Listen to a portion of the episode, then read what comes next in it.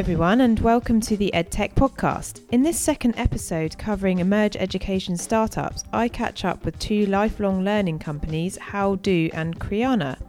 Howdo founder and former SoundCloud brandman Mark Dewing explains why he thinks offline learning is the way forward, whilst Peruvian co founder of Crehana, Diego Diaz, talks about the pain point of quality online education in emerging markets. This is the last of the Hackney edition of the EdTech podcast, and I end with a small roundup on what I've learnt investigating education and tech projects here. Coming up from next week, Joe Dale, Urban Teacher, and Makers Academy. For now, let's find out what Howdo and Crehana have in common.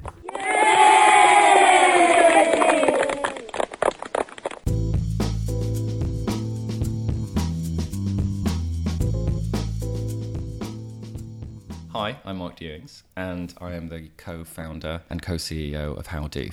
And Howdo is a platform marketplace for real life learning. And, and real life learning is really about workshops, classes, courses, and in person events that people can go to to have a learning experience. If I'm, say, a freelancer and I want to increase my digital skill set, is the idea that essentially it aggregates all of the existing digital learning and physical learning offerings? Yes. So, so we we believe that it's really important still for education and learning, especially of adults, to take place not just online, um, as have become increasingly popular, but also very much offline. So we're focusing for the time being solely on offline and definitely technology, definitely design, but also other other learning activities where you need to be sort of in person with an instructor directly. So things like the creative arts, performing arts, uh, they don't tend to sit well or, or, that well online, but are brilliant when it's in an, an offline, in person environment. And it could be freelancers, definitely, but also someone that's just trying to dip their toe in. Maybe they're, they're a closet artist and they take a life drawing class for the first time and then you know move towards uh, a longer course or class as well. Okay, great. And do you see this um, very much sitting within a city environment? Yeah, so we're starting in London, and that's because there's such a rich and wide variety of classes and courses already here, and a bunch of people who we, you know, we're certain want to learn but often it's just too hard. So, you know, when we show people our, our app right now, you know, the common response is, oh, I really want to do something like that. And then you ask them why they never have. And, and most of the time it's because they sort of had a quick search of Google or someone suggested, you know, they, they might look into, look at a certain provider or a certain class of course, but they never really got around to it. So we think there's a, a sort of serious amount of, of latent demand for this kind of thing. And, you know, starting in a city environment, definitely where there's a lot of um, creative individuals and a lot of individuals that will sort of try something for the first time. We do think over time that should expand, either you know still in um, specific cities, certainly in the UK, and also we have our eye on international expansion very very quickly. So we've seen the success of some of the event apps, actually like Dojo and, and YPlan and HypApp, etc. And they've done something similar with a hyper-local um, starting point and then moving into different cities, both nationally and internationally. In terms of the business model of how do how does that play out? So it's really it's very simple. I mean, it's it's free to list for a provider, and then we charge a commission on a booking, and it's a very competitive commission rate. And and for the user, the price should always be the same on Howdo as it is on the um, on the provider side as well. And how long have you been established for? I know that you previously worked at SoundCloud. What's this life like? So SoundCloud was an amazing experience and a fantastic learning experience actually of a, a startup that scaled tremendously, and everyone knows about it. When I started, they they didn't, and now they do. And from that experience, it was then obvious, you know, to go and start something myself. And obviously a keen learner, so going from absolutely nothing and building a team. I have a couple of fantastic co founders, and we've been working together, I'd say a little over sort of six to nine months. But really, we started full time on this only in January. And in that time, we've achieved an awful lot. We have a very high quality, minimal viable product.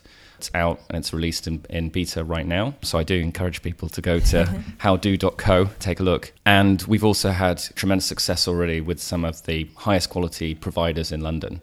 And I think that's important because you know we're off, we're trying to offer a really, really unique and in this space user experience. And we're very brand and design led because that reflects a lot of our partners as well and that's the kind of quality they're looking for. And equally, we want to, to supply the best quality classes, courses, and workshops in, in London. Okay, and uh, in terms of obviously being located in Hackney and Hackney Community College, what's your experience of collaborating with local partners or you know testing your product with perhaps students? So we're really focused on on sort of post college and post university education because that's where we really think the gap is. So the Hackney Community College actually EdSpace really is a, is a fantastic place, and we've been you know we've had a fabulous time on the Emerge program as well. That's uh, uh, located here. We've, we've spoken with the college actually about bringing some of their high quality classes and courses on board. We might actually kind of take a couple of students on as, as interns at some point in uh, perhaps in the summer. In terms of the, the sort of rest of the locality, we're talking obviously with the high quality providers around here. There's a performing arts school very close and another couple of arts related providers literally a, couple of streets away. In the main, though, I think we really want to ensure that we have classes and courses all across London because most users, it's kind of what I mentioned, there's, there's a sort of latent demand.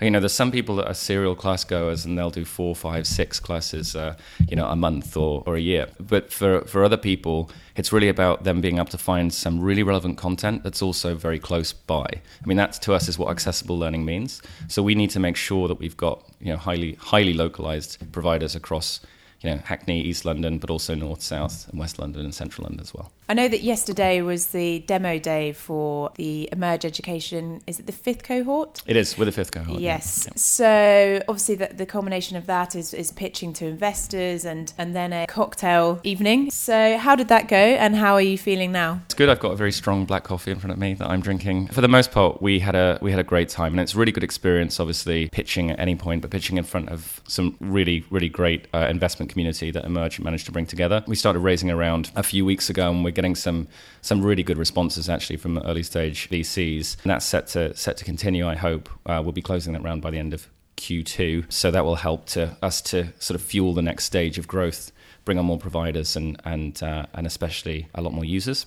And I think in general, the cocktail part in particular, or more the meet and greet at the end with both, you know, um, some of the investment community and also other other um, ed tech companies in London. So I think one great thing about Emerge program and EdSpace is just being able to meet um, a lot of other individuals who've sort of gone through this stage, and that's true of you know the ed tech space and the broader broader tech community. And I think it, it already looks like. I mean, as you mentioned before, I was you know, I was previously involved more in the in the music space and to some degree the tech space in London, but but more in Berlin and, and New York actually. And I, and I think that what Emerge has managed to do is sort of foster some of that education community. Very you know it's a very tight knit community, and we feel literally in 14 weeks like we've become a part of that.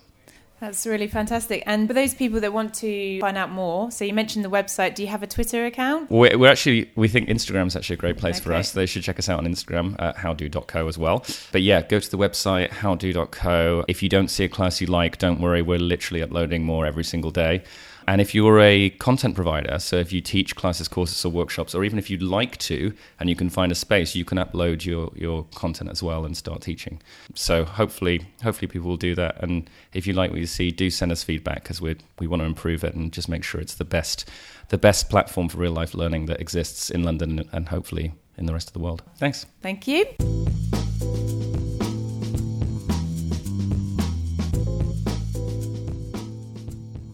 My name is Diego. I'm founder and CEO of Crehana. Crehana is a project based learning platform for freelancers in emerging markets. Basically, what we do is we reunite creative content built by industries experts in Latam and Spain right now. And what we're trying to do is solve a huge pain in which aspiring creatives cannot get access to high quality education because there's actually no type of online training solutions for them in their own local language. There's a high concentration of online education companies in English, but when we look at emerging markets such as Latam, Eastern Europe, um, there's actually no type of supply on creative training for them. So we're trying to solve that gap by providing content and courses built by a, a network of people around the world and giving them access to high quality education. Okay, fantastic. And my understanding is that your base or your background is from Peru. Yes. Is that right? So, but in terms of the offering, is it very much um, for the whole of LATAM or? Yes, um, right now we are rolling out courses in Spanish. Yeah. And we launched Crehana one year ago, and we have more than 115,000 users coming from 15 countries in Latam and Spain. Got really good traction because we are solving a huge pain, which is, which is access to high quality education. And I think one of the most interesting things of our model is the way that we teach. We are not trying to do the same things that other companies are doing by just giving access to video classes. Mm-hmm. All, all of our courses are project based, so people actually can build something at the end of the course Um, and we do that because we believe that people learn when they actually apply it and not just by seeing or watching a video. Um, and it makes sense because we target right now all of the creative professionals. So we know that they usually build and create, and that's what basically we are trying to help them by offering this type of courses. what would like an average user be for you guys? So we have two groups of users right now. We have people that are between 18 to 24 years old, and they're like aspiring creatives that probably are learning or are, are trying to get in the creative industry. Um, so we, we can put them as students and people that want to go in the job uh, market inside the creative industry. Then we have another group of people which are between 25 to 31, which could be like 80% of them freelancers. They are independent professionals and they try to upgrade their skills by learning new ones in Crehana and, and getting access to better job opportunities as well. So with Brazil, obviously their economy has slowed somewhat, but uh, say two, three, four years ago, there was a lot of excitement around sort of edtech investment and focus on Brazil. Um, have you thought about Portuguese platforms and that kind of thing as well? Actually, yes. Right now, what we're doing is focusing on, on doubling down on the, on the Spanish-speaking market, all Latin and Spain.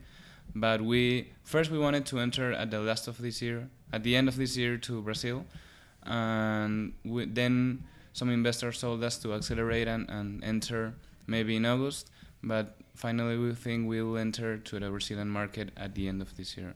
Okay, exciting. Yes, that's Yeah. exciting. And same type of demographic and in terms of aspiring users and that kind of thing. Yes, exactly. Yeah. And now outside of LATAM, obviously Spanish is spoken uh, in a number of places. What are your sort of aspirations or international focuses in terms of market outside of LATAM? So yeah, basically we want to solve access to high quality location in emerging markets. So for us right now, we target um, Spanish speaking people, and in, in next steps we're gonna target Portuguese speaking people. But we we see that there's a high opportunity in other markets such as Africa or Eastern Europe, and we we would probably go in um, inside those markets. But first we need to we need to grow like step by step. Like we need to close markets and and before entering into a new one, we need to have dominance of one. So in in our in in our possibilities of expansion, we know that if we grow vertically by launching in different languages, we are going to, we, we're going to to- totally scale, and it is in our radar. But in, in in for the near future, we're just going to double down on LATAM and enter um, Brazil soon. I was at an event recently. Um, it was about progression, so students and making their choices for what will be their next step in education. So whether that's formal in terms of higher education or alternative in terms of apprenticeship. And some of the organisations there, for example, Future Learn and other um, players like that that you might be aware of, Yep. we're talking about basically utilising digital learning from a student's point of view to enhance their progression opportunities. So, for example, if you're thinking of applying to Oxford University or to Lima University, essentially finding out the course that you're interested in and then actually taking some of these um, additional courses to help your progression uh, chances and to boost your CV essentially. What's your thoughts on that as a as a sort of a side benefit to what you're doing as well? I think it's a it's a great benefit actually. Like digital usage and and online learning has been uh, widely accepted by not only institutions but also by students and, and people as well. So I think one of our next steps is actually build relationships and a, a closer partnership with with universities and creative institu- institutions so we can offer other type of courses in which their students can can get access through any type of device connected to the internet. So so yeah i think it's it's great if we can provide that gap between the education that people have in institutions and the actual education you, need to work. Like we are inside a, a, a, market which is professional skill learning so I think we can complement w- really well with other type of universities and institutions who, who give other type of content to those students. So, so yes, I think it's it's it's a great opportunity for for companies like ours who focus entirely on in online learning and other institutions who focus more in offline training. We could make some synergy there because we, we are, our intention and, and mission is to democratize creative training. So I think we can reach mass by giving access to people to high quality education just by in going online. So so yes, I think it's it, it's a great thing to do, and for us, we are totally looking at in in in the future years. Yeah. Okay, and there's quite a uh, focus now on uh, LATAM. I know, I know the Khan Academy as well are putting resource and specific individuals behind this LATAM ambition. ambition. So how do you see yourselves different from something like the Khan Academy as well, and what they're doing in LATAM? Yeah, so um, I think Khan Academy is, is is in a different market and they have other types of learning resources. Like we are really focused on on producing bit-sized practical courses who last between three to five hours. And uh, I think one of the the great things that we are doing is we are actually building a really close network of content providers who, who are amazing um, creatives um, um, around the world who have a lot of experience and they want to share that experience with other people, and so that so them can learn from their past exp- experiences as well.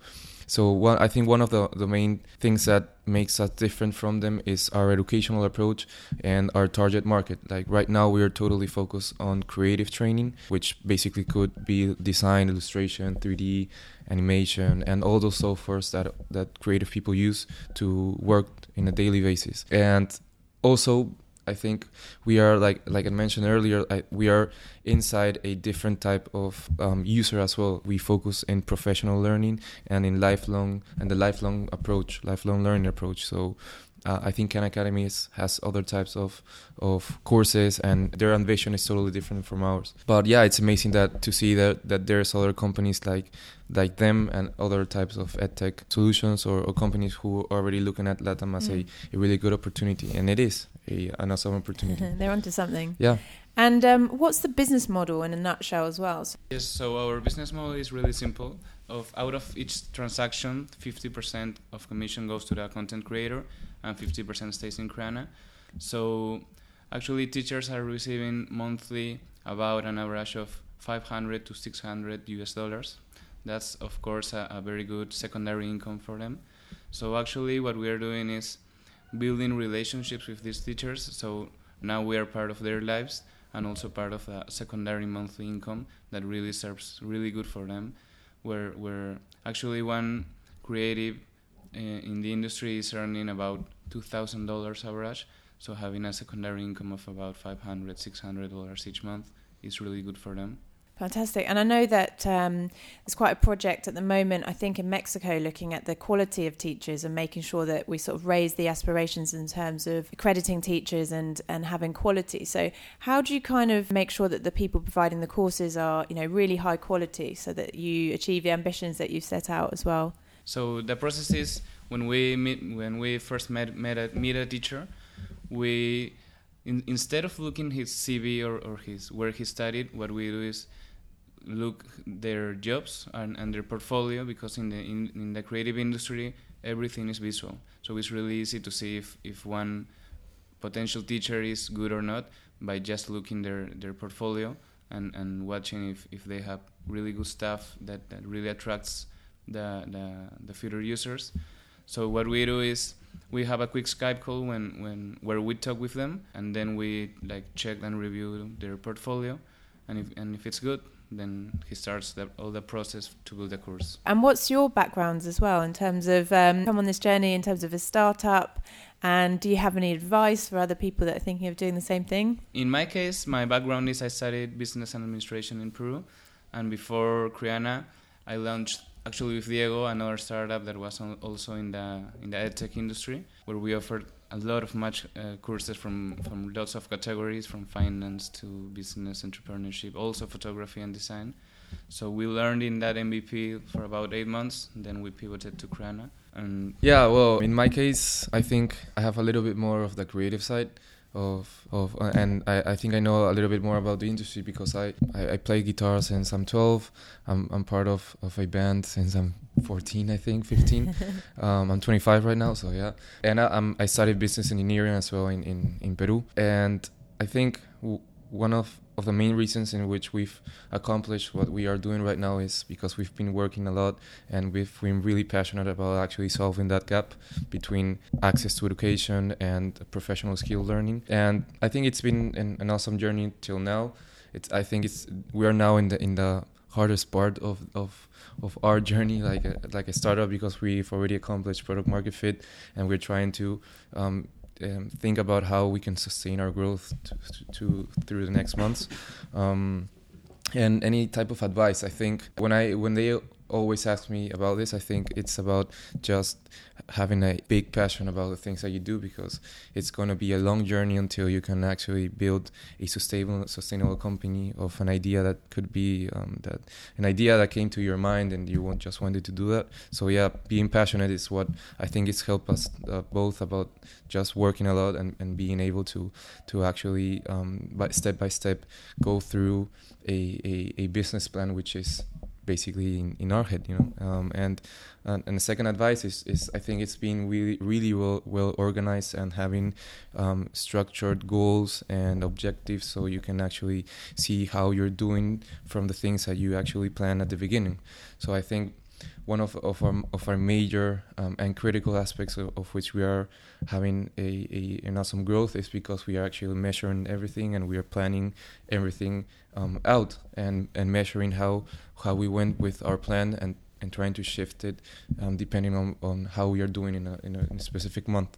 So being organized, I think it's is one of the great things that we've been accomplished during the, the past year, and it's one of, of the best advice I can give to any type of entrepreneur or, or people that want to start. And do you have a message for any educators or anyone else listening? Yeah, I think education is amazing. I think it, mm-hmm. the only way you can change people and the only way you can actually change society is by giving them access to education and, and giving them the, the chance to, to grow as a as a professional. So I think we are in education not only because we see there is business there but because there's also a huge opportunity in which we can actually change lives and help other people to to grow professionally and personally as well so um, cheers to all the, the people that are inside education and Yay. and I hope you go in Crehana and, and see what we're doing over there. And how can they find out more about Crehana? So is there a website or a Twitter handle? Yeah, uh, you can go into crehana.com it's in Spanish, so if you like Spanish or you know a little bit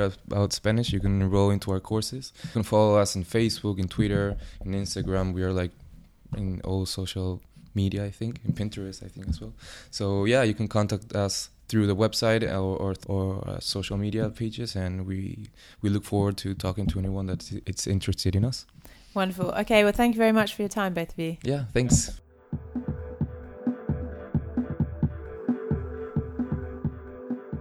That's all for this week, apart from to say, after speaking to colleges, teachers, local authorities, museum programme curators, multi million pound digital creative spaces, edtech accelerators, and startups in the borough of Hackney, my theory is thus Collaboration between educators and tech initiatives is limited to date. There is huge excitement from within educators to connect and source new innovation for student benefit, and appetite within tech to do more from some already exciting foundations. But alas, time is always the barrier. Within such close vicinity, amazing ideas are being sparked, and a few more connections could mean incredible additional collaborations as knowledge spreads of various neighbours on Hackney's doorsteps. I hope we see more and more of this to come.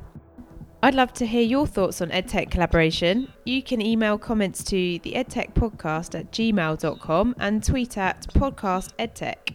I'll aim to read out as many comments, thoughts as possible each week. Coming up next time, modern foreign languages Twitterati party starter Joe Dale.